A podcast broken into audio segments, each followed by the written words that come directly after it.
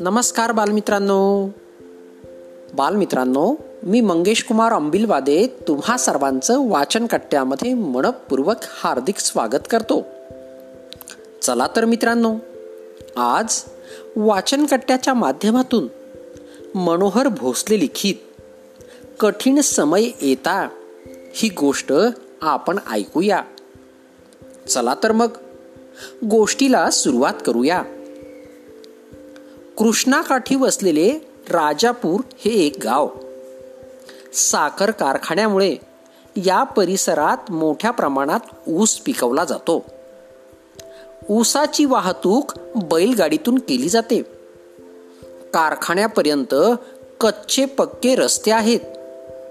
एकामागून एक ऊसाच्या गाड्या कारखान्याकडे जातात. एके दिवशी बैल थकल्यामुळे एक बैलगाडी इतर बैलगाड्यांच्या बरीच मागे राहिली होती. मुंडासे गुंडाळलेला गाडीवान गाडी हाकत होता. गाडीवर त्याची सात आठ वर्षांची मुलगी व बाजूलाच त्याची बायको बसलेली होती. ती बैलगाडी बंधाऱ्या लगतच्या उताराला लागली. रस्त्याच्या बाजूला खोदलेल्या मोठ्या खड्ड्याजवळ येताच आवाज झाला. बैलगाडीचे एक चाक निखळून बाजूला पडले. ऊसाने भरलेली गाडी एका बाजूला कल्ल्यामुळे गाडीवाणाची बायको त्या खड्ड्यात पडली. वरून ऊसाचे बांधे तिच्या अंगावर पडू लागले. गाडीवर बसलेली मुलगी एकीकडे फेकली गेली. गाडीवान बैलांचा कासरा धरून धडपडत कसाबसा जमिनीवर आला. पण गाडी उलटली आणि बैलांच्या गळ्याला एकाएकी फास बसला. तो खड्डा तर उसाने पूर्णत झाकला गेला.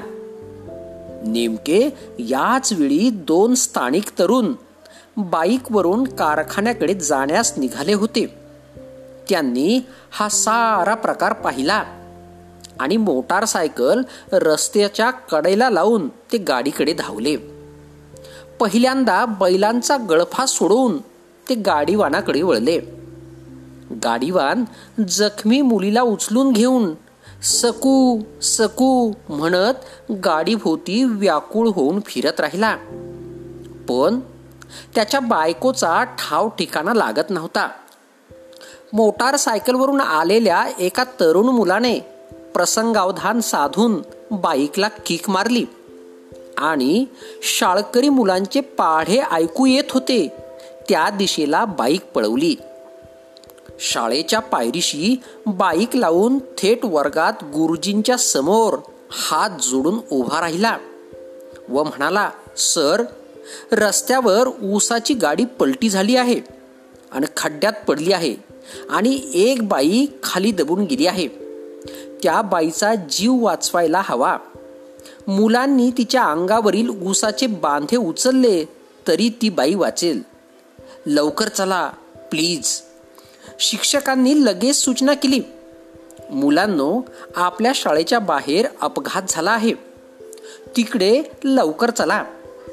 शाळेच्या बाहेर पडा.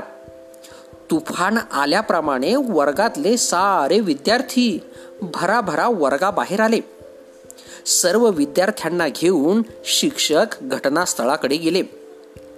पलटी झालेल्या गाडीजवळ येताच दोन्हीकडील वाहने अडवण्यासाठी चार चार मुलांनी रस्त्यावर आडवी साखळी केली आणि बाकीच्यांनी शिक्षकांच्या मार्गदर्शनाने दोरखंड बांधून गाडी सरळ केली.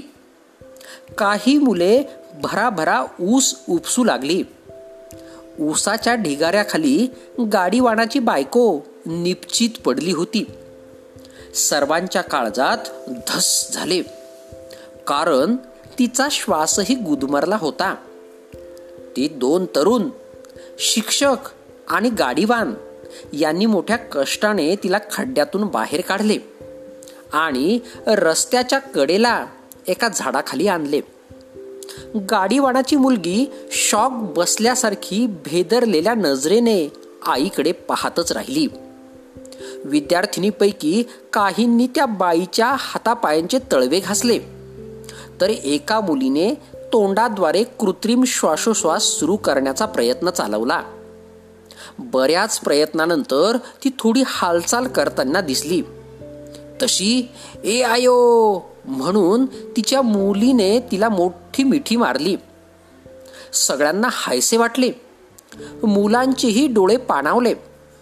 त्या सर्वांना त्या बाईमध्ये आपापली आई दिसली असावी. इतक्यात शाळेतून आणखी काही मुलांना घेऊन मुख्याध्यापक स्वतः त्या ठिकाणी आले. त्यांच्या मार्गदर्शनाखाली एका विद्यार्थ्याने कापसाच्या बोळ्यांनी आयोडीन लावून त्या बाईच्या जखमा स्वच्छ केल्या. जखमी मुलीच्या कपाळावर आलेले रक्त पुसून जखमेवर पट्टी बांधली. गाडीवाणाची बायको वेदनांनी विव्हळत होती. कदाचित त्या बाईच्या हाताचे हाड फ्रॅक्चर झाले असावे. इतक्यात एक सुमो गाडी रस्त्याने आली. विद्यार्थ्यांनी ती थांबवली. तिच्यातले प्रवासी खाली उतरले आणि प्रसंगाचे गांभीर्य जाणून त्यांनी आपली गाडी ॲम्ब्युलन्सप्रमाणे वापरायला दिली.